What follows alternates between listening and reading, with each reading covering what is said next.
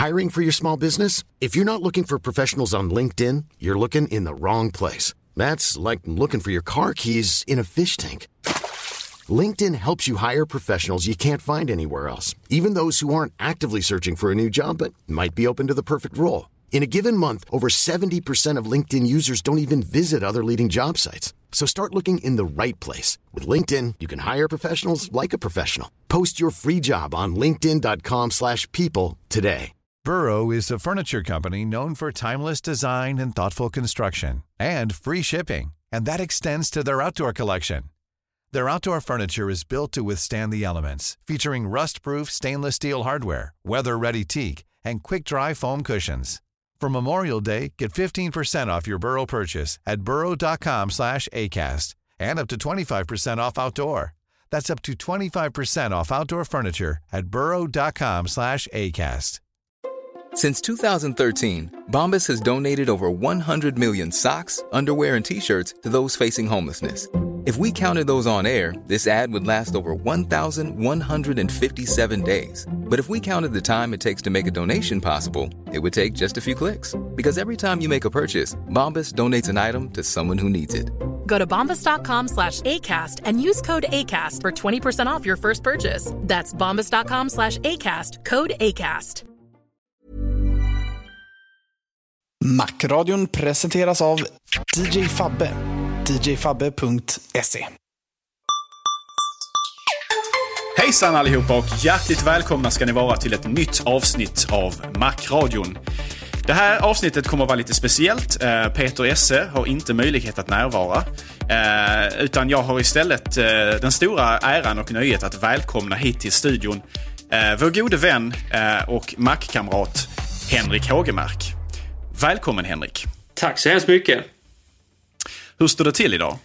Jo, det är, det är fantastiskt ju. Macradion. Vem kunde tro det? ära. Ja, eller hur? Jag menar det.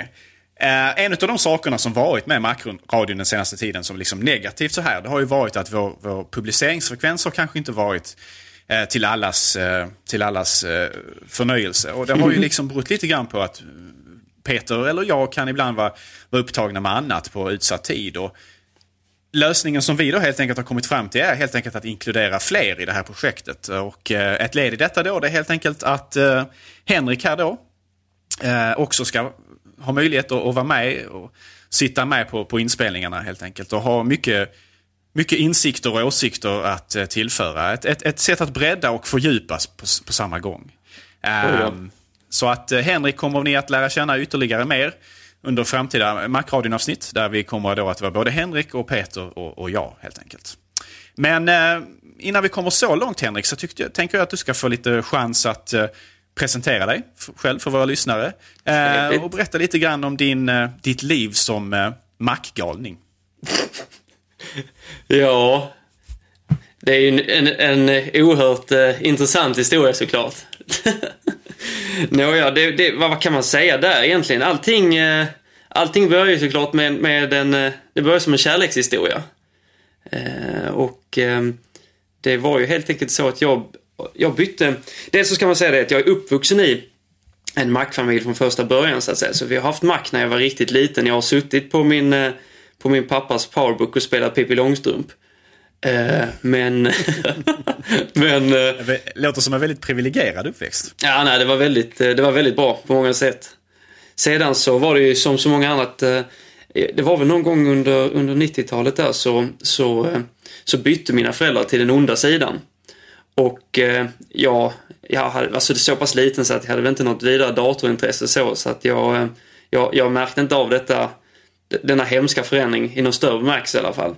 Men sen så, när jag var lite äldre så, så bytte jag skola. Och då eh, träffade jag en god vän som hade då, han hade en powerbook också. Och det var ju liksom, jag, jag smälte ju.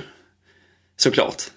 Så att det var ju, det var, det var där allting började och sen så med, med, ett, eh, med ett enormt tjat och eh, arbete hos mina föräldrar så, så, så fick jag min första egna, egna bärbara Mac. Eh, och sen, sen har det bara det är väl en underdrift att säga att det har fortsatt där. Det har, det har eskalerat. För alla er som inte har det, det stora nöjet att känna Henrik som jag känner Henrik eh, kan jag ju konstatera att han är i besittning av ett, eh, ett fantastiskt stort antal Macintosh-datorer. Jag tror att jag tror att Henrik i, i, idag äger fler Macintosh-datorer än jag någonsin har ägt i hela mitt liv. Och tror man jag har bytt Macintosh-datorer alldeles ohälsosamt för ofta. Uh, Henrik, vad, vad är senaste räkningen i hemmet? Ja, alltså först vill jag, vill jag konstatera att jag måste ju lida av någon bokstavskombination av något slag. Jag vet inte riktigt vilken. Men uh, jag, jag... Det råder nog inga tvivel om. Nej. men men jag, jag, tror att vi kan komma upp i, i någonstans kring 17. Eh, 17 mackar. Eh, fungerande, ska jag säga då. du är även lite av en skrothandlare har jag förstått. Ja, det, det blir ju nästan... Eh, det blir ett resultat av det va. Jag, jag har svårt att hålla fingrarna borta från kakburken. Ja, men lite så är det. Då ska man ju tillägga att du är ju student till vardags ja. och, eh, och bor och verkar i Lund. Så är det. Så du har ju liksom inte en jättestor studentlya som du huserar de här, alla de här datorerna i heller. Intressant. Ja, det är väldigt sant. Det är inget chateau. Det är det inte. Det, det är, man, måste, man måste hitta ett sätt att, att möblera väldigt effektivt för att få plats med alla de här prylarna. Va? Och vad jag, vad jag har erfarat så har det ju faktiskt funnits ett sätt att möblera med datorerna också så att de är nästan en del av inredningen i sig. Oh ja, Vilket ju bara... inte gör så mycket med tanke på att Apple gör väldigt estetiskt tilltalande saker. Men, men, men Henrik har så pass mycket hårdvara, så pass mycket datorer så att han i princip kan ersätta möbler med dem istället. uh, han kan använda Mac Pro, Mac Pro eller Power Mac G5 chassin för att ställa muggar på. Han, han har även en gammal uh, iMac G4 som skrivbordslampa. Uh, så det här är alltså en fullfjädrad entusiast Eh, jag vet också att du även sparar på lådor och liknande. Apples kartonger är ju otroligt vackra. Absolut, det har ju gått väldigt mycket, mycket tankegång och eh, känsla i att skapa dessa så att de gör sig väl. Ja, eh, nej, så är det, är väl, det, är väl, det är väl en punkt nu Henrik kanske där det börjar bli ett problem. Ja, nej, jag, jag, eh, man har ju sina nivåer i sjukdomsstadiet va. Och eh, det, det, är ganska illa, det är det. du är väl bortom förnekelse vid det här laget? Oh ja, det, jag har full sjukdomsinsikt. Det är alltid ett steg mot bättring. Jag, jag misstänker dock att ditt, ditt, stora problem är kanske inte antalet datorer utan eh, det avsaknaden av antal kvadratmeter. Så om du bara skaffar dig en större bostad så kommer oh ja. du plats med ännu mera eh, skrot. skrot? Jag tycker det är ett, tradigt ord i sammanhanget. ja, det är mycket sant. Jag, jag tänkte vi skulle prata lite grann om eh, vad, hur ser maskinparken ut nu för tiden? Ja, eh, den består mest av, eh, av stationärt får man säga. Det, det så, om jag ska ta fram de sakerna som jag är, är mest glad för att jag har, om man nu ska vara lite seriös, då är det att jag har ju en, eh, en iMac G3 Flower Power. Och den, vad jag vet så sålde den otroligt dåligt. Den presenterades av eh, Gud själv, Steve Jobs alltså, i Japan om inte jag minns fel. Eh, och eh, en, så, en sådan har jag. Den, den, är ju, den har jag till och med originalkartong så också. Det, det, är en, det är en ovanlig och väldigt vacker pjäs enligt mig själv. Ja, det är klass på det. Jag tror det var till och med en av de få tillfällen där man såg Steve Jobs faktiskt bärandes eh, kostym.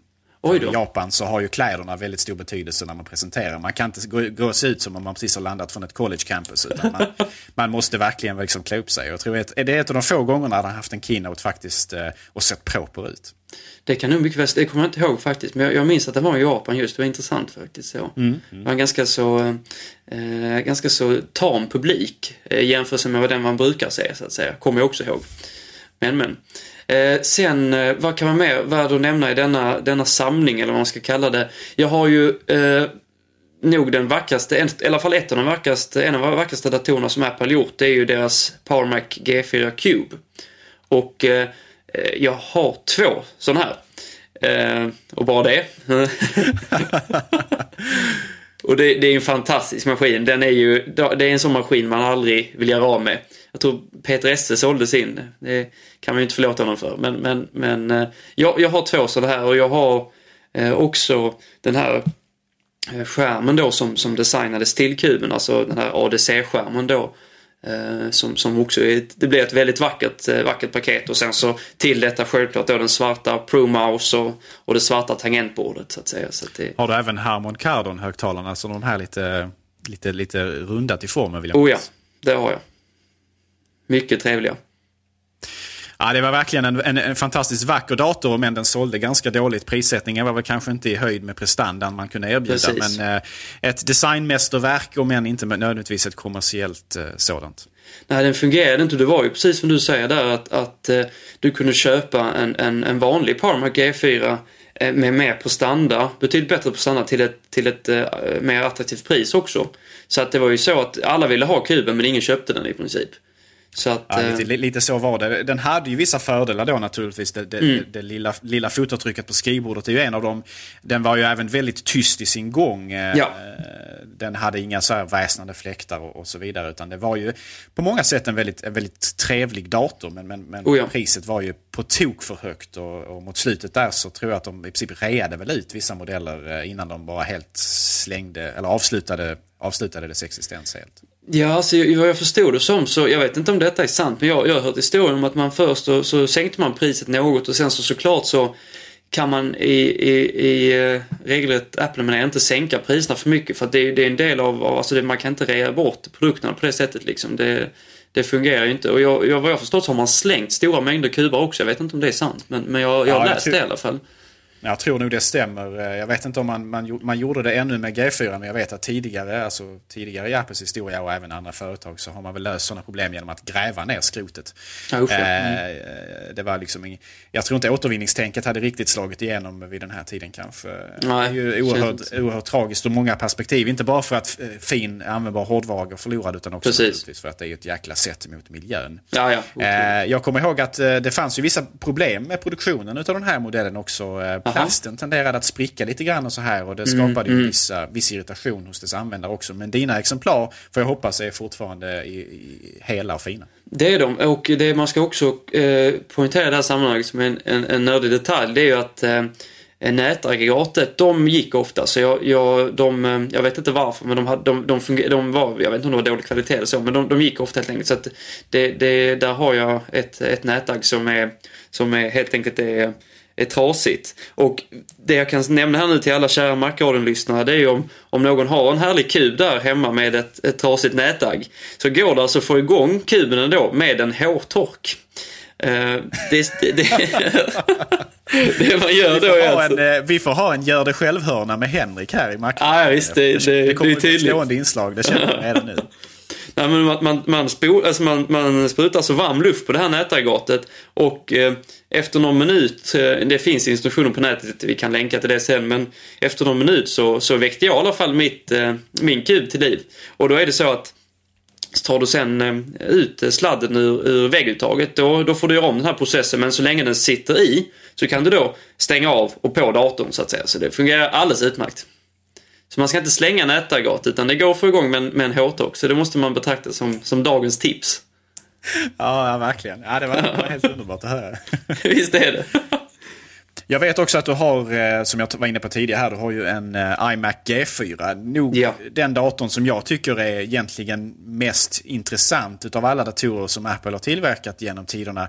Ja. Eh, kanske, kanske inte liksom stilrenast och snyggast, men, men, men fortfarande det som, den som kändes mer lekfull och liksom på något sätt eh, eh, trevlig att, att, att, att, att, liksom, att se på, naturligtvis det estetiska mm. värdet. Men även till viss del, den hade ju många ergonomiska fördelar. Det här med att man oh ja med en hand i princip flytta skärmen och justera höjd och, och, och vinkel väldigt, väldigt enkelt och så här. Precis. Ja, det, det, var ett mästerverk tycker jag. Där, där har jag, det, jag har, det var ganska ovanligt, kom på slutet av, av datorns livslängd. Men jag har 20-tummaren där. Eh, och det, det, är en helt fantastisk eh, dator tycker jag. Den, den, eh, den levereras också med de här eh, eh, högtalarna från Harman Kardon som påminner om, om, om de som kom med kuben en gång i tiden. Eh, att, den hade väl ändå ganska hyfsad prestanda också. Jag tror att den kom i 1,25 GHz ja, E4 eller liknande. Och så Helt riktigt. Så den, eh, men kanske till och med gick upp till 1,42 fast jag är inte nej, riktigt säker där. Nej, 1,25 var max. Eh, det är jag ganska nej, den, säker på. Det, du har säkert rätt, den toppade där. Men det är ändå hyfsad ja. prestanda och det är fortfarande alltså en, en maskin som man faktiskt kan använda än idag egentligen. Då. Det är väl mer än vad du har idag Gabriel? ja, jag, är, jag är faktiskt tillbaka på en gammal Powerbook eh, G4 1,33 GHz. Så min är lite, lite, lite, lite aningen snabbare än din. Eh, ja, det, är bara, det, är bara, det är bara en tillfällig lösning eh, tills dess att vi får se ny hårdvara från Apple i form av Macbook Air anpassade Macbook Pro-modeller. Det är väl lite det jag väntar på. Så att då gör man så med den gamla hårdvaran innan den blir allt för gammal på marknaden. så att säga. Men eh, jag vet om att eh, du har ju inte naturligtvis kanske eh, så att säga köpt all din hårdvara som du, som du har fått tag på. Men du har å andra sidan inte stulit den heller. Det är inte det jag vill implicera. Utan du har väl varit lite så här eh, företagsam vad gäller att kontakta typ eh, människor som ska ändå kasta sina datorer. Ja, är det inte så? alltså det har det varit Där och jag har eh, jag har eh, haft tanken på såklart, och det säger sig självt lite, att, att, eh, på något sätt etablera en samling som kan vara för mer allmän beskådning. Och det är fortfarande någonting som jag hade tyckt var otroligt roligt att göra. Och det, det ligger väl i, det är som ett framtidsprojekt va? men, men det är väl ändå det som, om vi har haft något rationellt mål med det här, vilket är kanske tveksamt, men, men det har väl i alla fall varit att man skulle ha någon form av, av Mac-museum eller Apple-museum kanske snarare då. Så att eh, det, det, där, jag har kontaktat alltså privatpersoner och, och även organisationer och sådär som, som har eh, eh, haft gamla mackar som ändå ska skrotas. Så det, det är otroligt synd tycker jag. Liksom, för det, det är vackra prylar och de fungerar i, i, i, i de flesta fall också. Liksom, så att det, det Tja, nej, det, det, det är väl målet. Någon gång så ska vi ha ett eh, Apple-museum. Ja, det låter bra. Det är ju inte något som Apple själva verkar speciellt intresserade av, eh, åtminstone Nej. Steve Jobs period. Utan de var ju väldigt måna om att göra sig av med gammalt som stod och, Oh ja. stod och skypade. Men, men det, det är kul att det finns eh, entusiaster, kan vi kalla det det, som dig Absolut. och andra. Som, Det är ett fint ord i sammanhanget. Precis. Eh, din äldsta hårdvara, vad är din äldsta dator du har? Eh, det är en bra fråga. Eh, jag har eh, Apples första bärbara dator har jag. Och, eh, men den var, var inte den, du får rätta mig här Gabriel, det var inte den precis i början av 90-talet, 91 kanske någon gång eller? Mm, kan ju stämma. Det var väl Skulle jag egentligen mer släpbar än bärbar. Ja, oh ja, det är ju en jätteväska man måste bära med sig. Macintosh Portable hette den tror jag. Ja, precis, precis. Sedan så, jag har, den är också, den är inte heller, den är nog från eh, en ganska trå, tråkig maskin. Det var eh, en Performa 460 har jag, den är nog från mitten av 90-talet någonstans. Sedan så har jag också, jag har eh, någon, någon så kallad fågelholk också. Eh, jag kommer inte ihåg vilken modell det är nu, men den är nog i alla fall kanske från, från slutet. Jag tror den är från slutet på 80-talet, 89 kanske eller någonting sånt, 88. Så att det, Det är den som har typ en, en, en design som väldigt mycket liknar ursprungsmacken. Precis, precis. För, jag, för den har jag inte. Nej, det är, det är lite synd. Men det är ju Ja. det, det är en, det är en lucka i samlingen som, Oh ja. eh, som kommer att fyllas förr eller senare. Det är min stora ambition. Vad jag, eh, vad jag har kollat upp här nu medan du pratade så Macintosh Portable släpptes faktiskt redan september eh, 1989. Eh, Okej, på så vis. Ja. Så att eh, den är lite äldre än så till och med. Men Mm, eh, Den, den fanns tydligen kvar fram till eh, 91. eh, Ja, just det. eh, som modell att köpa. Ja, Men det är var... ju ett åback alltså. Den är ju verkligen, det är, det är en väldigt opraktisk dator på många sätt. Startar den? Får du igång den? Ja, den fungerar. Eh, vilket är imponerande. Men, men det är alltså, jag har den alltså med, med, eh, med eh, original eh, väska, ja väska får man säga. Det, det är en enorm, eh, enorm historia att bära runt på. Den är ju, den är väl 3-4 decimeter tjock den här väskan så att säga. Och datorn också för den delen. så det är ju inte riktigt, håller inte riktigt dagens standard. Den är inte riktigt lika portabel som en eh, Macbook Air kanske. Men det är en, Nej, riktigt. eh, det är en charmig dator. Eh, en eh, jag vet inte om det var kanske första datorn som Apple släppte med så här eh, eh, platt skärm, alltså inte den här vanliga CRT-skärm. Jag tror det stämmer. Det borde väl Faktiskt. rimligtvis ha varit. Det var lite Ja, ja. en LCD-skärm alltså.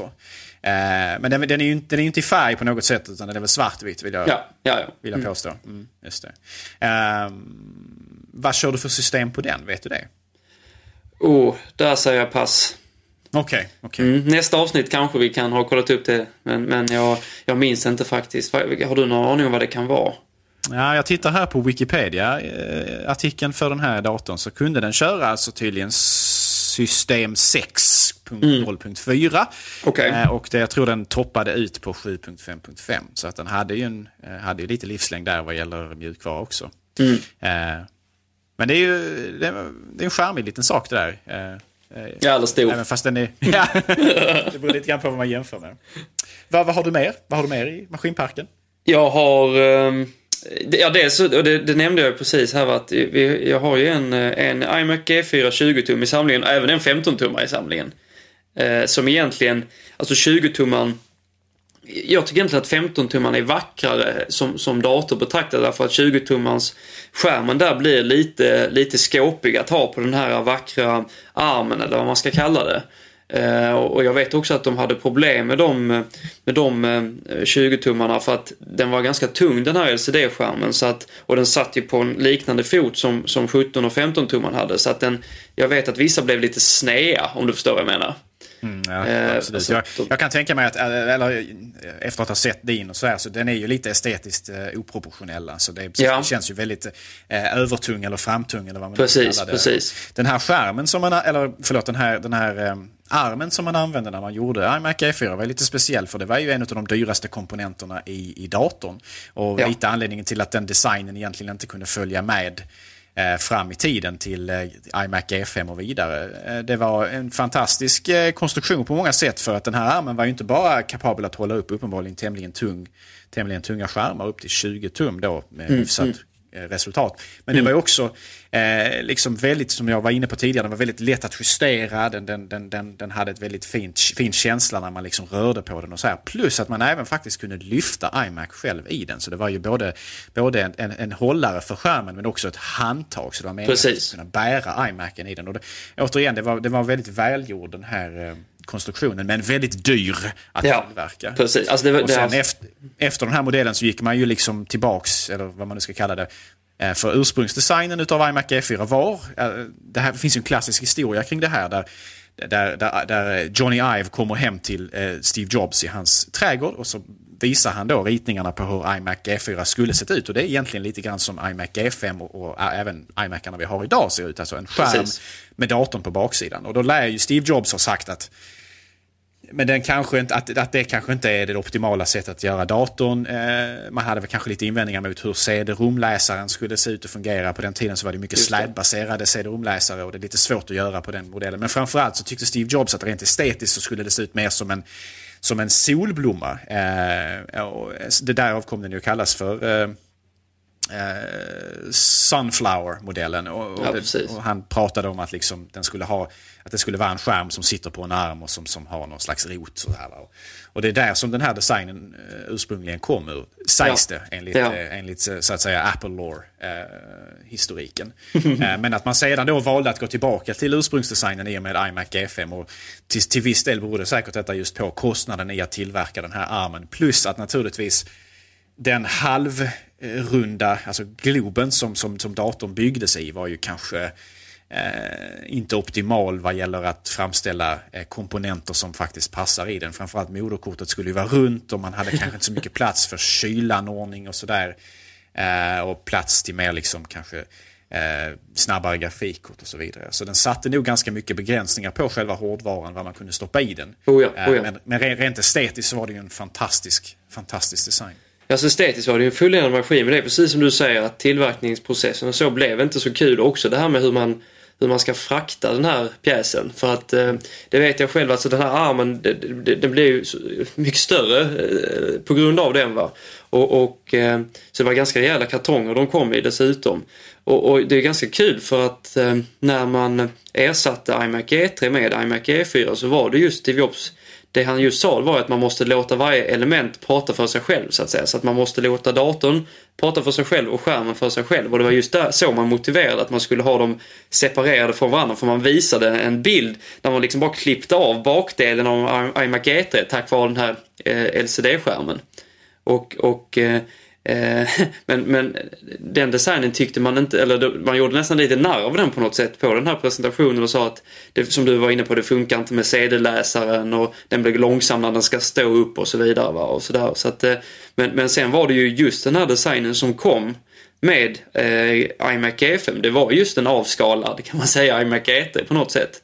Mm. Så att det är rätt så intressant hur det skiftar där. Men det är också eh, hur, hur, att man vid, när iMac E5 kom då istället kunde göra tillräckligt snabba CD-läsare, DVD-läsare och så vidare. Så att eh, det, var sak har ju sin tid på det sättet.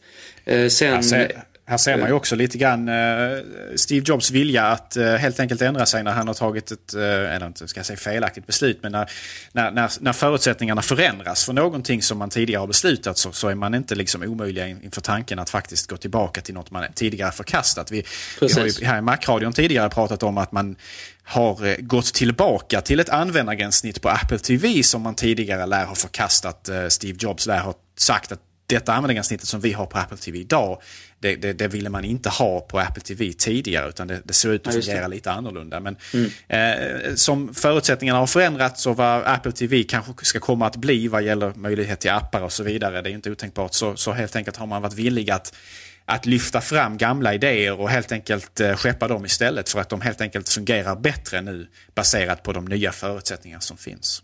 Ja, nej det är helt sant. Och sen är det också så tror jag att i just i det här fallet så när 15-tummaren kom, alltså iMac G4 då, då var ju fortfarande de här eh, tunna skärmarna var ju relativt dyra och då kunde man kanske inte tänka sig att det skulle bli mycket större eh, skärmar än 17, kanske högst 20 tum. Och då fungerar ju den här designen som eh, Globen hade då, iMac G4 alltså, alldeles utmärkt. Men sen när man då det, det, blev givet liksom att man skulle ha större skärmar än 20 tum, då hade inte den fungerat. För att den var redan, redan min 20 tummar så är det precis som du säger Gabriel, att den är väldigt framtung och den blir lite, lite skåpig att ha framför sig med, den, med den konstruktionen. Medan då eh, iMac G5, eh, G5 då, när den kom eh, och som är på något sätt en föregångare till den iMacen vi fortfarande har idag med, med hur den är designad. Det är ju eh, där är det mycket större möjligheter att ha riktigt rejäla skärmar som vi också ser idag, vi är uppe till 27 tum liksom. Så att det, det, det var ju också det här med skärmstorleken tror jag som gjorde att man var tvungen att byta design från den här eh, vackra Globe-varianten helt enkelt. Man kan ju bara tänka sig hur stor eh, själva chassit eller den här eh, Globen som den står på hade fått vara om det skulle vara en 27-tums skärm ja. som hängde ifrån den här saken. Med tanke på att den måste ju ändå ha, ha tyngd nog att så att säga hålla upp den och inte Precis. ramla och kantra och sådär. Så man har nog för, kanske fått stoppa in ballast i den också och liksom tynga ner den med vikter och sådär. Det är inte helt otänkbart alls. Nej, äh, och detta är på all, alla sätt och vis oacceptabelt sett ur datorkonstruktion. Både därför att det naturligtvis använder mer resurser i produktionen av den men också naturligtvis för att Apple ska ju skeppa de här datorerna till och från butiker och vi ska ta hem dem och så vidare. Och det hade ja, liksom blivit fullständigt uh, orimligt på alla sätt och vis. Men, men iMac G4 är ju trots allt ett, på många sätt eh, en ikonisk design som, som jag tycker egentligen eh, rent estetiskt på många sätt är, är, är, är kanske trivsammare än både 3an, G3 som kom innan den och, och även G5 och senare som kom efter oh ja. den. Men, men, men, oh ja. men som sagt, den hade ju sin tid när den var lämplig och den tiden har ju sedan länge passerat. Ja, nej det, det är sorgligt men så är det. Den står här bredvid mig och gör mig glad. ja, det glädjer mig att höra att den fungerar och att den är i bra skick. Har du, oh ja. har du några andra spännande hårdvaror? Spännande, jag har ju, det är kanske inte den mest spännande maskinen men jag har två G5-or. PowerMac G5 alltså hade jag självklart aldrig råd med när de, när de kom en gång i tiden. Men, men nu är de, är de billiga. Så att, eh... Även på CSN har man alltså råd att köpa monsterdatorer. ja, precis. ja, ett litet bidrag från någon, det är inte fel. Ja, nej, precis. Vad har vi mer i garderoben? Vi har, eh, ja det är väl, jag vet inte om man ska säga det som ett, ett svart får, men jag har en E-Mac. Alltså Education Mac. Som ja, det står för. Eh, det var ju, om jag inte minns fel så var det ju när man helt enkelt la ner iMac E3 och man ersatte den med iMac E4 så blev ju iMac E4 ganska märkbart dyrare i och med att det var en, en mycket mer exklusiv design, det var en, en tunn skärm och så och den var ju också kanske ömtåligare får man väl säga än vad de här eh, alltså eh, tjockskärmarna och iMac E3 var. Vad jag förstår det som då så, så kom iMacen upp som en, en dator som först riktade sig endast till till utbildningssektorn men som man sen då börjar sälja även, för privat, även till privatpersoner så att säga. Eh, det är väl rätt Gabriel, är det inte så? Absolut, eh, lite av ett svart får precis som du säger. Den, hade ju, eh, den hämtar ju designinspiration jättemycket från G3. Eh, oh ja. med, med, med, med estet, estetiskt, om den var naturligtvis lite snyggare i den bemärkelsen att den var eh, vit. Vilket hjälper. Jag tycker den, inte påminner ju mycket om... Var, var, var speciellt estetiskt tilltalande och många av färgerna som man valde kanske inte var det heller. Eh, precis som du säger så hade det mycket att göra med just hållbarhet också. Jag vet att uh, iMac G4 och den här platta skärmen hade vissa problem med att barn som ofta satt vid datorer i skolan gärna pekade mot skärmen med fingrar och pennor och så vidare. Och att man skadade gärna då. För den här, den här ytan på de här eh, skärmarna är ju betydligt känsligare än glaset hade varit som suttit på en, en traditionell CRT-monitor. Så att säga. Oh ja. så att det, det, det, det, gjorde ju sitt till också. Eh, priset ju naturligtvis kunde man ju göra betydligt lägre också. Eh, av diverse aspekter på det hela. Och, och sen, sen, sen, men, men den hade vissa nackdelar också. Alltså den var ju framförallt eh, extremt högljudd. Ja, den hade, den hade ju en fläkt som gick konstant oavsett vad du gjorde så att säga. Så det var ju verkligen något, något billigt skrot de hade hittat. Den, den dånade ju som jag vet inte vad. Apple har ju gjort mer, ännu mer väsnande datorer än så. Alla minns ju vindtunnel G4 Power Macen exempelvis. Som den har jag också ja. många sätt. det, det kan jag tänka mig och det är också en vacker dator rent Spegeldörren där. Ja. När, man, när, man, när man startar den så vill man liksom inte sitta i samma rum eller ens kanske samma, samma lägenhet. Uh, men det, men det, det, var ju helt klart ett problem med både liksom uh, iMacen, alltså e-Macen och, uh, mm. och även till, till viss del vissa, vissa av, uh, av Power Mac-konstruktionerna. När man började komma upp där i hur snabba processorer man måste stoppa in och så vidare. Men, men e-marken, ett, ett märkligt kapitel egentligen på något sätt. Ja, det är ju det. Den, den, den, den fanns ju kvar rätt länge så, men, men, men man sålde väl egentligen... Alltså, den började som en, som, en, som en eh, utbildningsdator och sen så blev det lite konsumentdator över det hela. Mm, till viss del. Men sen så tror jag den föll tillbaka till att bara vara utbildningsdator igen. Eller om man kunde beställa den om man hade typ... Eh, om man kunde visa upp CSN-kort och sånt här. Eh, Ja, jag vet den, inte hur det funkar. Den, jag får att den levde en ganska undangömd tillvaro i slutet på sin... Ja, den fick inte mycket kärlek. Nej, nej precis.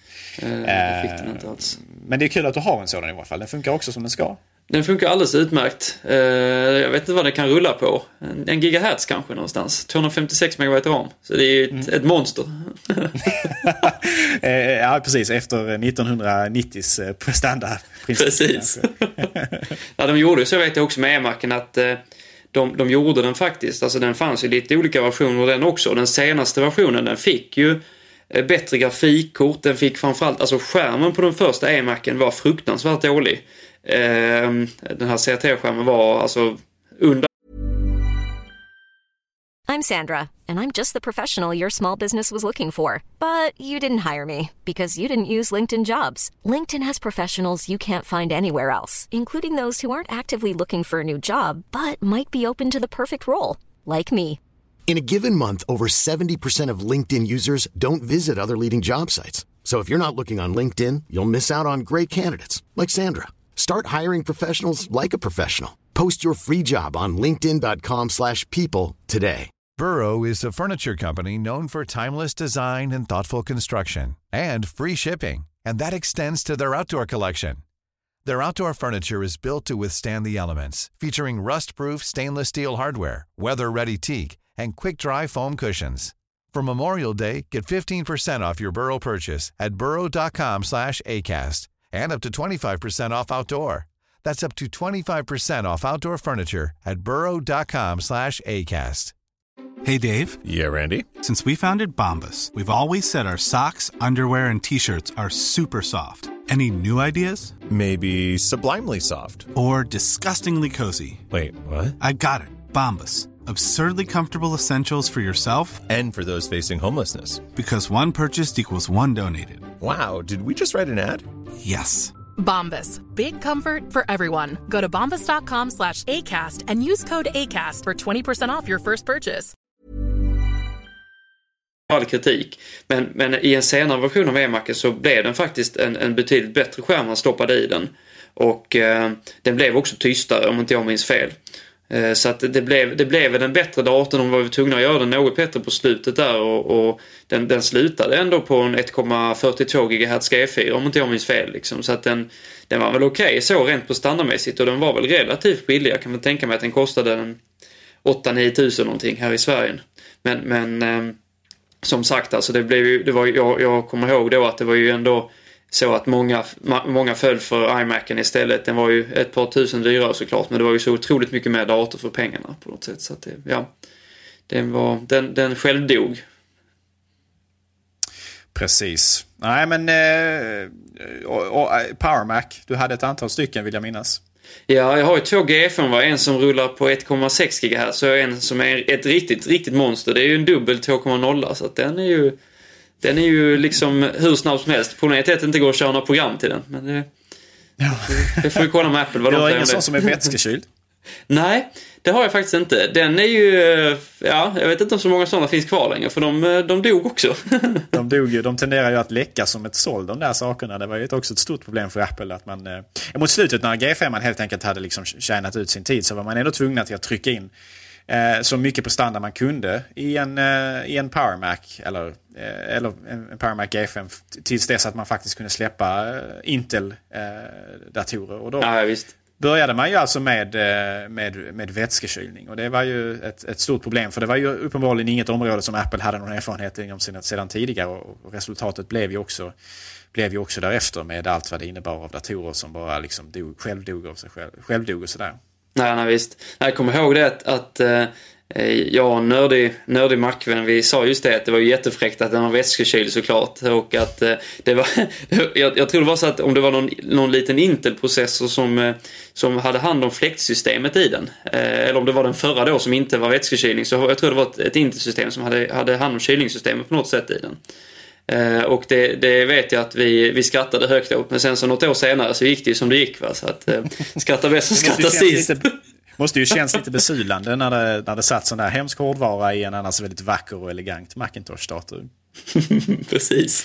Men i slutändan så kommer man liksom inte från det faktumet att 2006 kunde ju inte komma fort nog vad gäller prestanda för Apple och dess hårdvara. Så vi var ju väldigt, eh, väldigt svältfödda på, på, på, snabb, på snabba datorer. Framförallt i det bärbara segmentet. Och Oh ja. Jag tyckte jag väl, vi kan gå in på, har du några laptops som är intressanta? Där är det, där, det är lite sämre med det. Ehm, det jag har är en fantastisk iMac, nej iBook, förlåt, G4, 800 MHz. Det är alltså den första G4 eh, eh, i iBooken helt enkelt. Och den, eh, den, eh, om man jämför en iBook G3 då, den vita varianten och eh, iBook G4 så blir ju faktiskt G4 eh, Eh, fulare får man säga. För att den, jag vet inte om du kommer ihåg detta Gabriel, men det var liksom G3 var, hade någon, någon eh, det var någon form av, av, eh, av stål eller aluminiummaterial som då var vitmålat tror jag på något sätt.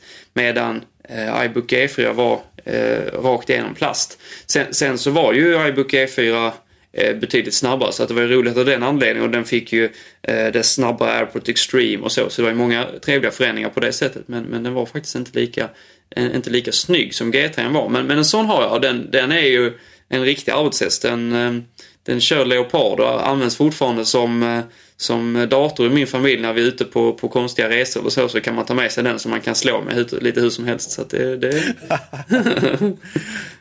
Ja, nej, men det är ju en liten trevlig sak. Du har aldrig haft en, en iBook, eh, iBook G3 med den här eh, Dasslocks-varianten? Jo då, det har jag.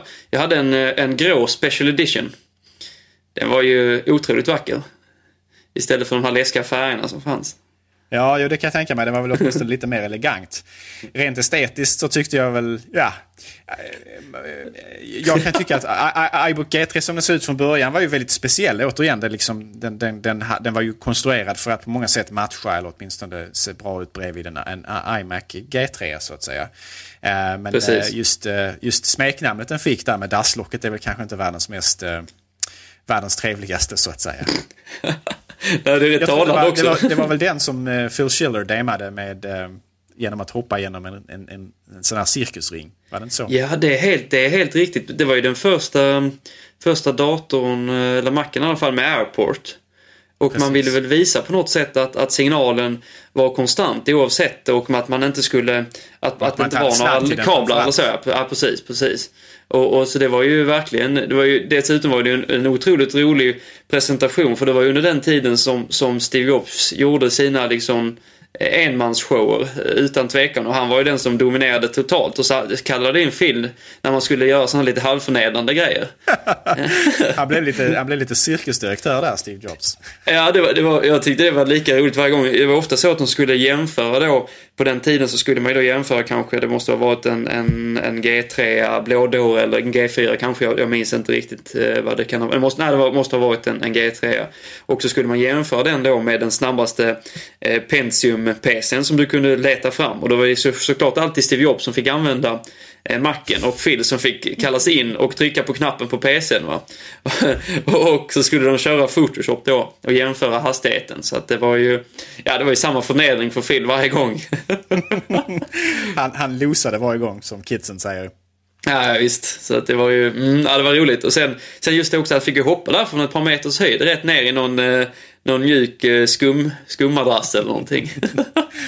Ja, bollhav hade väl tagit priset så det blev inte riktigt så illa. Men han, det var lite clownvarning på det där, men det var lite kul också. Det är nog bara Steve Jobs som skulle få Phil Schiller att göra det. Jag tror inte Tim Cook har den, eh, det inflytandet över eh, någon av löjtnanterna längre. Nej, den tiden är nog förbi. det sägs ju att Steve Jobs kan liksom ha kunnat övertala en till vad som helst i musik och detta är väl ett levande bevis att säga. Steve Jobs sägs ju vara i besittning av det så kallade reality distortion field. Eh, och det är ju någonting som har blivit hans, eh, som blev och var hans signum lite grann. Eh, några, andra, några andra speciella hårdvaror? Nej, nu börjar vi ha gått igenom mest. Jag har ju, jag har ju en uppsjö av iMac E3 nu. Har jag bara, bara nämnt eh, Flower Power-varianten som jag är liksom mest glad för och den som jag alltid kommer behålla. Va? Men sen så har jag ju, jag har en, eh, vad kallar man Ruby tror jag, alltså den här genomskinliga röda varianten, väldigt vacker. Mm. Eh, det var då de kom med, tycker jag, mycket roliga, eh, den generationen de kom med mycket roligare färger. För de, de, de, de, eh, de förra lite pastellfärgerna tyckte jag aldrig så mycket om. Men, men när de kom med de här klara, eh, alltså på något sätt, ja, klar, klarblå, klarröd, klargrön så tyckte jag de var väldigt, väldigt fina faktiskt. Så att jag har jag har en, en sån, en röd helt enkelt. Vad har vi mer? Jag har eh, en av de, av, de, av de lite mindre trevliga pastellfärgerna också i, i Grape, alltså den var lila-aktig.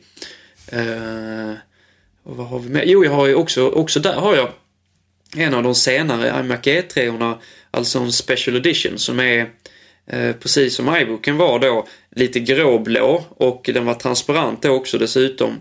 Och eh, var, var nog bland de snabbare, eh, snabbare G3 om jag inte minns fel så att säga. Så den, den var också väldigt snygg måste jag säga. Och den, den var fläktlös om inte jag minns fel. Mm, den blev det ju... var det faktiskt. Ja, precis. Ja, du har en, en, en imponerande samling hårdvara, det måste jag säga. Eh, ja, den är gedigen. Eh, den är ständigt växande också har jag förstått. Ja, jag har väl jag har försökt att hålla igen va? Men, men det var inte så länge sedan det blev ett litet tillskott. Så att, eh, det, jag kommer ihåg, det var inte må många månader sedan som du, eh, du, du krängde på dig ytterligare en Power Mac G5. Åh, oh, just det. Ja, det talar vi inte om.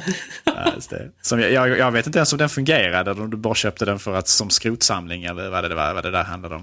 Ja, det är så faktiskt så absurt så att under, jag vet inte om det är ett år sedan nu, ja, det är kanske ett halvår sedan, jag har inte hunnit testa den.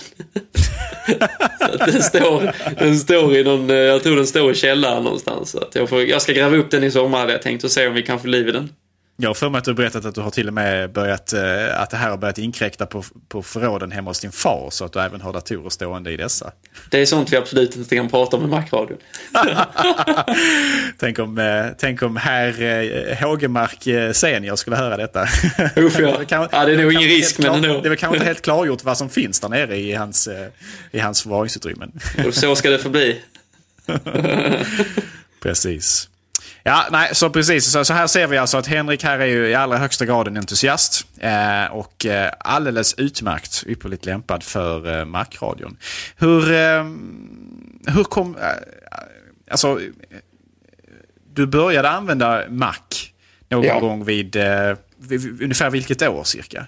Ja, alltså Eh, jag har använt det när jag var riktigt liten och sen så har man inte liksom, då har man inte gjort mycket mer än när man har har, eh, man har spelat, spelat spel eller så. Eh, sen, sen när jag använt Mac liksom på heltid och blivit en mer, liksom, om man nu kan vara det när man är 10-12 år, så, så det var någonstans, någonstans där, kanske, ja 12 år kanske jag var någonstans när jag, när jag började använda eh, Mac och började bli mer professionell i någon, någon bemärkelse. Va? Och jag kan, det har väl varit någon gång i, i, i precis i, vid millennieskiftet någonstans där jag har varit liksom fullblods Mac-användare igen så att säga. Då har du alltså, eh, du kom tillbaka i eran där vi fortfarande hade, hade gamla Mac OS 9 och luta Ja, det är riktigt. Ja, precis. Mm.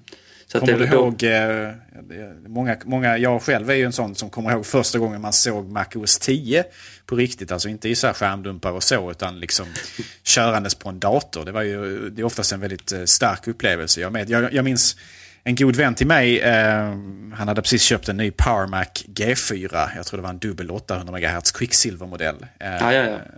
Och han, hade, han, hade, han körde 10.2 på den, Jaguar. Eh, och jag kommer ihåg att det var verkligen kärlek vid första ögonkastet. Och det var då jag faktiskt på allvar började liksom, eh, ta till mig Macen som, som, en, som en plattform. Jag hade ju använt det i skolan, eh, gymnasiet tidigare, men då körde vi det på jag tror det var typ eh, MacOS 8.6 eller system, system 7 eller något sånt här. Alltså det var mm, mm. riktigt gammalt och eländigt på, på många sätt och vis med allt vad det handlar om manuell minneshantering och sånt där. Men i och med MacOS 10 så på något sätt så kändes det som att då med utseendet, med, med, med kraftfullheten och så vidare så fick det sig en riktig rejäl skjuts. Nej, det var ju verkligen någonting, det kändes revolutionerande. Det var ju verkligen liksom att oj, det här är, det här är framtiden på något sätt. Och sen var det ju såklart så att det fanns ju många många problem eh, med de första versionerna av 10 om man uttrycker sig försiktigt. Det var väl, bland de första hade inte stöd för någon skrivare och det var inga program som funkade mer än någon, jag vet inte om det fanns någon adressbok kanske eller någonting sånt man kunde titta i. Men det var ju Nej, på, på det den nivån. värre med vad gäller prestandan och så här också. Ja, ja visst, det var ju sirap. Den, den, den, det var ju verkligen inte optimerat för att köras, köras för, att, för att det skulle kunna gå fort och även, även fast hårdvaran på den tiden var ju inte speciellt kraftig så, så tog det ju faktiskt ett antal år innan man kom, kom till den punkten där saker som i gamla MacOS operativsystemet kändes rappt och raskt helt plötsligt eh, också skulle göra det på MacOS 10. Sådana saker som att göra fönster större och mindre och liksom diverse animationer och så vidare. Ja, det är helt eh, så Mac, MacOS 10 under väldigt lång tid var ju ganska så eh, kan man säga, frustrerande i den bemärkelsen att det var långsamt. Men samtidigt ja. så, så, jag vill inte säga att man förlorar mycket tid på det för att med MacOS 9 och tidigare systemversioner så, så fick man ju starta om datorn hela tiden istället. Så det, ju, det, det hade man ju inte mycket att tjäna tidsmässigt på det. Så att MacOS 10 var ju, alltid, var ju långsamt under väldigt lång tid men det var ändå kanske en tidssparare i slutändan. Det var det att man uppfattade systemet som så väldigt segt på grund av att det helt enkelt inte var optimerat för eh, hårdvaran. Plus att det också hade, det hade liksom en konstruktion som var mer egentligen gjord för eh, en framåtblickande hårdvara. Alltså att, att, att prestandan skulle komma ikapp mjukvaran för att det skulle kännas riktigt, riktigt bra. Ja, det är sant. Det, det, var ju under ganska, eller det var i alla fall under ett par års tid kan jag tänka mig som man skeppade både nian och tian då på, på alla datorer som såldes helt enkelt. Och eh, det, det, det, var ju det var väl säkert medvetet också för att det är precis som du säger att det var eh, Tian var ju aldrig, eller i, i, sin, i sin början där så var det aldrig lika snabbt som ni, nian var. Alltså det var det var väl inte förrän i Panter som jag tyckte att det blev, eh, blev riktigt, alltså tillräckligt eh, fullt snabbt så att säga. Så där var väl en stor förändring. Också i gränssnittet så blev det en, en stor förändring gentemot eh, som definitivt hade sina brister i, i eh, i, i gränssnittet. Va? Men, men eh, det, det, ni, eller tian i början var ju väldigt långsamt. Och det är fortfarande vissa som menar att, att, eh, att när man, om man tittar på gränssnittet som sådant också, att, att nian är, är, är, är snabb och, och enkel. Alltså det, det är ett väldigt rent system och det kan man tycka vad man vill om. Men, men det är utan tvekan så att, att eh, när man hade använt nian och gick över till tian så var det en stor eh, fördel när det kom till liksom hur det upplevdes som modernt och sådär. Men det var ju inte, det var ju inte alls lika snabbt som, som, som, som nian var. Mm. Och precis som du var inne på tidigare så hade det ju många eh, liksom tillkortakommanden vad gäller funktionalitet. I de tidigare versionerna så fattades det, precis som du var inne på, funktioner.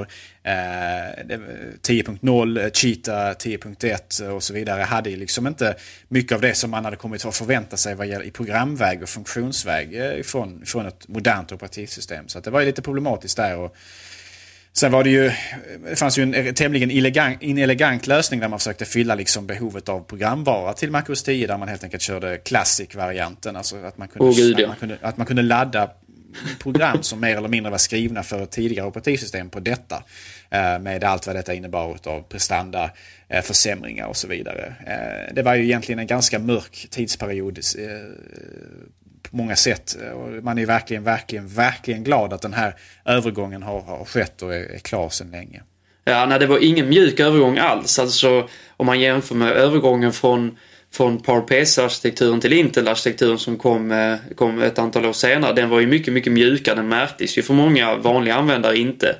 Men, men eh, att gå över från 9 till 10 det var ju ganska besvärligt. Jag minns själv frustrationen när den här förbannade klassikerrutan kom upp liksom. Man insåg att ja, nu kan vi ta och, och gå ut och göra någonting annat liksom.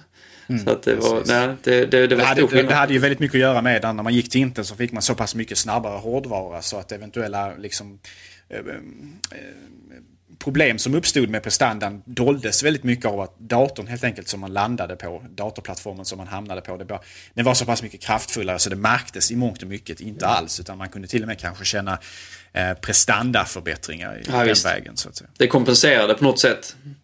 Mycket, mycket. Eh, Det är samma sak eh, också när man gick ifrån den här eh, 68 000-arkitekturen som man gjorde en gång i tiden till PowerPC. Just det. Och det var ju samma sak där, att då gick man ju från en plattform som var väldigt klen till en PowerPC-plattform som var otroligt mycket snabbare. Och därför så gjorde det inte så mycket att kanske all mjukvara inte var optimerad just för den plattformen det landade på först. Därför att hårdvaran kunde kompensera så pass mycket så att som användare så upplevde, eh, man det ändå som en, en rejäl kanske uppgradering rent prestandamässigt. Eh, Ja. Men det är ju inte, det är inte alltid man har den, eh, har den bekvämligheten så att säga. Och, och i övergången mellan eh, Mac OS 9, eller gamla Classic operativsystemet, och, och Mac OS 10 så hade man ju absolut inte det. Utan då var det ju liksom samma hårdvara som egentligen eh, förväntades bara köra helt mycket mer avancerad mjukvara. Och det, det Ja, ett problem under, under, under, ett antal år därför. Nej, för under, under den tiden kunde man nästan förstå att, att för det var ju lite trögt också. Så att, jag vet att det var många som jobbade på Eh, det, på den tiden var det ju mycket reklamfolk och så, det är det ju fortfarande, men det kanske var eh, nästan endast reklamfolk och så som, som var väldigt trogna mackplattformen. och det var ju många som väntade med att uppgradera och det var ju såklart av olika anledningar men, men eh, att, att det kändes långsamt det var ju säkert en, en stark bidragande orsak och om, man, om jag går tillbaks till någon av de gamla mackarna jag har så är det ju många av mina iMac E3 exempelvis som har levererats både med en tidig version av 10 och eh, 922 då till den senaste versionen av 9 och det var alltså att köra 9 på den är ju fullt hand, alltså det, du kan inte köra något program men den är, det är en snabb dator du kan det, det är liksom absolut inga prestandaproblem men 10 är ju, det går ju inte liksom det är ju olidligt långsamt. Speciellt när det kommer till om man inte har uppgraderat minnet för att min, alltså 10 var ju väldigt minneskrävande eh, när den kom. Precis, och är man intresserad av en lite så här nostalgidykning i det här och ämnet, eh, man kanske är relativt ny till Mac-plattformen eller man kanske har svårt att minnas hur det egentligen var, så kan man faktiskt gå tillbaka till eh, John Syracusas artiklar på Ars Technica. John Syracusa har under, under så länge Mac OS 10 existerat och egentligen innan det existerade som en skeppande produkt eh, skrivit om utvecklingen utav Mac OS 10 som operativsystem. Och där, där, där beskriver han eh, oftast väldigt eh, humoristiskt och, och, och väldigt ingående hur, hur, hur plattformen upplevs rent prestandamässigt och hur den, hur den fungerar rent funktionsmässigt. Så att jag tror han eh, redan från eh, någon av betaversionerna av Mac OS 10, alltså innan 10.0 ens, så har han täckt in eh, Mac OS 10 och det finns på Ars Technica i deras, eh, i deras arkiv. Och det är, är man intresserad av det här så är det verkligen varmt rekommenderat. Han, han skriver lite grann om Rhapsody, hur det användargränssnittet såg ut innan vi fick Aqua på Mac OS 10 och sådana här saker. Och där finns otroligt mycket spännande och intressanta saker att ta del av. Sen kan man tycka vad man vill. Ibland blir ju John Syracuse väldigt djup i sina, sina artiklar. Och eh, jag vet att många människor eh, tar mer än ett, ett antal eh, timmar på sig att läsa igenom hans artiklar. Åtminstone om man ska försöka förstå merparten. Men det är inget som man, man ska ha någon större skuld, känna skuld inför om man inte gör. Jag vet att jag själv eh, skummar igenom vissa delar eh, som är alltför tekniska. Eh, saker som jag skulle aldrig förstå mig på ens som jag, ens som jag önskade det så att säga. Men det, det, det, det, finns, det finns mycket godbitar där att hitta. Eh, och vi kommer att lägga in en eh, kommer att lägga in länk till detta i, eh, på macradion.se till det, här, till det här avsnittet så att säga. Ja, det är ett bra tips. De är mycket uttömmande. Mycket uttömmande, ja verkligen. uttömmande är rätt ord. Eh, men eh, det är kul och man kan även gå tillbaka där och se liksom skärmdumpar på hur Mac OS 10 har sett ut och förändrats. Så jag menar Aqua har ju, eh, i den mån vi nu kan kalla det Aqua fortfarande det vi har, så har det ju förändrats otroligt mycket från hur det såg ut från början till hur det ser ut idag. Och det, det är mycket som har blivit både bättre och till viss del i vissa fall kanske sämre. Men, men, men, men överlag så är det ju en väldigt intressant utveckling. Och där kan man liksom gå tillbaka och se hur, hur, hur Aqua såg ut från första början. Och det var ju om man jämför det med vad liksom operativsystem såg ut på den tiden så var det ju en otrolig visuell revolution. Och, eh, någonting som man, liksom, människor tappade hakan över. Ett Ja, ja, visst. Det gick ju inte att jämföra på samma dag liksom. Så det, var, det var otroligt faktiskt. Ja, och då börjar vi ju Macradion här lida mot till slut lite grann. Eh, Vi kan prata lite grann. Jag kände, jag vet att du har haft lite eh, företagsamhet för dig inom, inom Mac-världen också. Jag vet bland annat att du har eh, sysslat lite grann med, eh, med att sälja Mac-spel, inte sant? Helt riktigt. Eh, det var ju så att eh, som eh, tonåring och Mac-användare så var det väl inte så att det kryllade av, av, av platser att köpa de senaste Mac-spelen på, om man uttrycker sig försiktigt. Så att det var jag och en polare helt enkelt som, som tyckte liksom att nej men det här borde ju finnas. Så vi, vi, vi startade helt enkelt en liten, ja det är ju synd att kalla det en, en webbshop, men det var ett beställningsformulär där man kunde beställa då de senaste Mac-spelen. Det var ju på den tiden då det var ju inte tal om att man skulle ladda ner eh, spelen digitalt och betala för dem utan det var ju liksom att skulle man, skulle man eh, få tag i spel så fick man ju köpa dem och det var de som var stora på det då, eh, det var ju väl eh, Makoteket och så var det väl Apple Store Sverige och jag minns själv hur, hur fruktansvärt dyrt det var att köpa spel på Apple Store Sverige. Det var, det var riktigt konstiga priser. Makoteket var mycket bättre men vi hade då som, som idé att vi skulle lägga oss under Makoteket och vi skulle liksom bara syssla med det så att vi skulle liksom ha, ha, ha det som fokus så att säga. Så det var, ett- det var ett roligt projekt så vi med ytterst begränsade eh, kunskaper kring att koda HTML och så, så det var ju framförallt min vän då som, som började eh, göra det tekniska och jag som försökte liksom eh, ja, börja köpa in och, och så vidare. Va? Så att det, det var, ett, det var ett, ett väldigt kul projekt. Eh, Dock så ska man inte sticka under stol med att eh, man blir inte rik på att sälja Mac-spel. Va? Eh, det, är en, det är en liten upplyst eh, grupp som, som spelar på vår härliga plattform, eller i alla fall, i alla fall då. Så att, eh, men, men det gick ändå, eh, ja, som sagt, alltså det, det blev absolut inga, inga pengar av det, men det var väldigt roligt ändå för att det, det var ändå eh, några beställningar i veckan liksom. Så att det blev eh, verkligen ett, ett, ett litet kul projekt och vi försökte liksom skriva lite information om de här spelen och, eh, och sådär va. Och, och eh, ja, skriva när det kom någon uppdatering så att man kunde ladda ner den. Så vi försökte att hålla det någorlunda levande i alla fall. Och, eh, som sagt, vi låg också vi låg nog bäst prismässigt också tror jag. Jag hade lite schyssta fraktvillkor och sådär också så att det var eh, det, det, det var bra på det sättet men eh, det är alldeles för få som spelade på, på, på Mac-plattformen då. Eh, så att eh, det, det, man, det blev väl så liksom att jag, jag fick väl med att göra i skolan om jag inte minns fel och, och det kändes liksom så att eh, det, det, det var ju svårt att få någon snurr på det. Det var ändå rätt så mycket jobb för att man fick då eh, som, det vet ju alla småföretag att man måste då ha lite likvid, lite pengar i kassan för att kunna liksom eh, ha ett litet lager då. Och annars så blev ju frakttiderna för långa.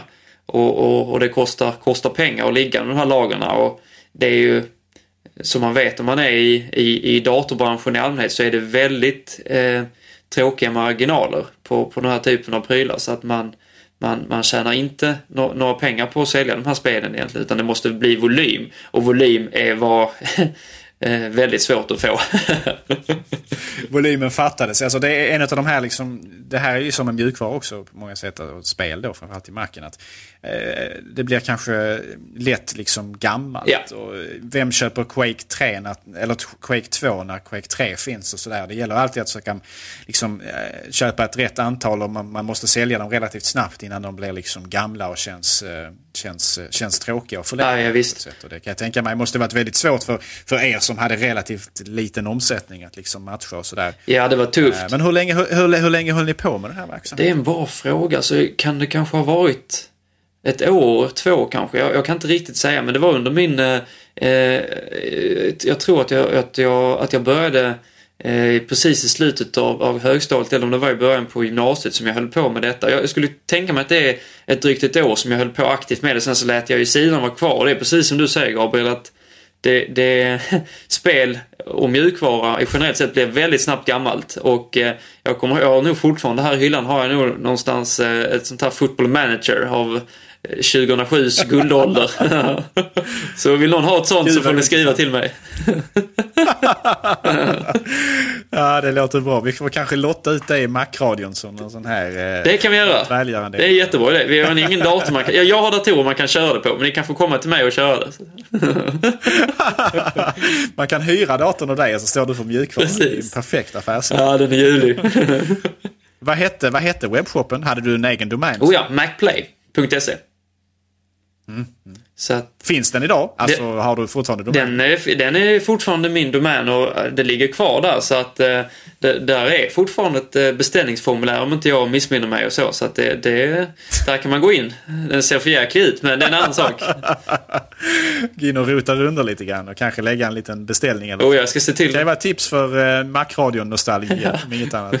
det får man verkligen säga. Men det är väl ingen verksamhet för dig att uh, grunda pensionen på åtminstone? Nej. Så. Och därför så har du ju ytterligare, du, jag vet att du är student så du, du läser ju Lund. Så är det.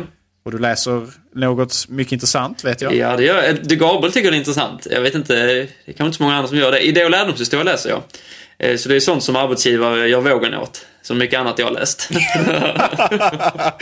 ja, om du vill få en att lämna kanske. ja, precis. Nej, men idé och lärdomshistoria är väldigt, väldigt intressant därför att det är ju väldigt allmänbildande. Oh ja. Och det är, liksom, eh, det är karaktärsupphöjande på något sätt. Eller det, det, gör, det gör en gott att kunna sådana här saker. Det är bra för själen. Och så. Ja, nej, men den ska man också vårda ju, så det är viktigt.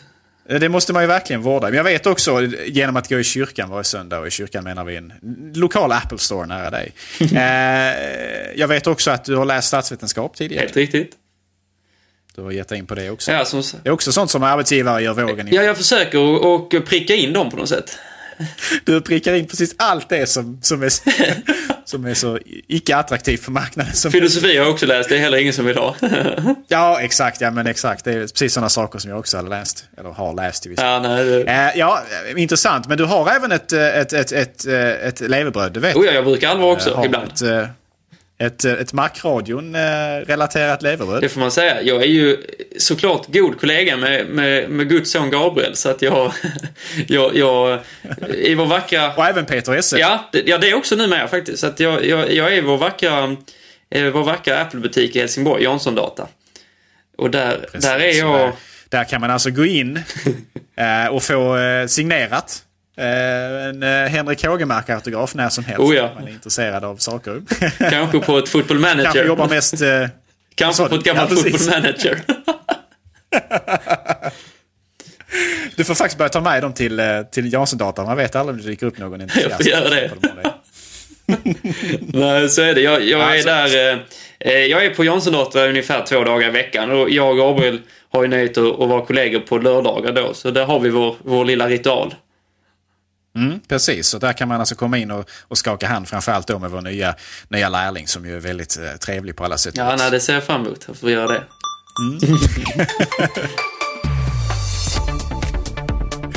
Då så, då börjar vi väl eh, runda av här. Eh, vi hoppas att ni har förståelse, kära, kära lyssnare, för att det har varit ett, eh, ett introspektivt Macradion den här veckan. Vi har ju pratat om, mycket om Henrik och så. Vi ville introducera honom lite grann helt enkelt. Och, och så att ni får en känsla av vad han är för slags person och sådär. Och det har blivit lite, lite, lite, lite, lite navelskådande, men, men, men det måste man ju ha ibland det också. Ja, gud ja. Eh, nästa vecka så hoppas vi ju komma tillbaka eh, med full bemanning. Peter, jag och Henrik. Eh, och prata lite mer om kanske vad som hänt i Apple-världen senaste tiden och så här. Vi vill naturligtvis passa, på att, att tacka er, kära lyssnare, för att ni har varit med oss den här veckan.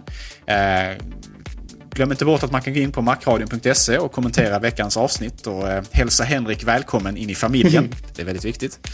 Eh, också naturligtvis ett stort tack till vår ljudredigerare DJ Fabbe som har en webbsida på www.djfabbe.se där man kan hyra en professionell DJ i Göteborg. Eh, ja, det var väl allt för den här veckan helt enkelt. Eh, tack så mycket Henrik för att du har ställt upp här och varit med och eh, vi hoppas verkligen att eh, vi kan ses fler gånger här i, i etern. Det hoppas jag också, Gabriel. Det är ett stort nöje att vara här, såklart. säga. Det är ett stort nöje att ha det här. Tackar. Tack för oss den här veckan alltså eh, och på återseende.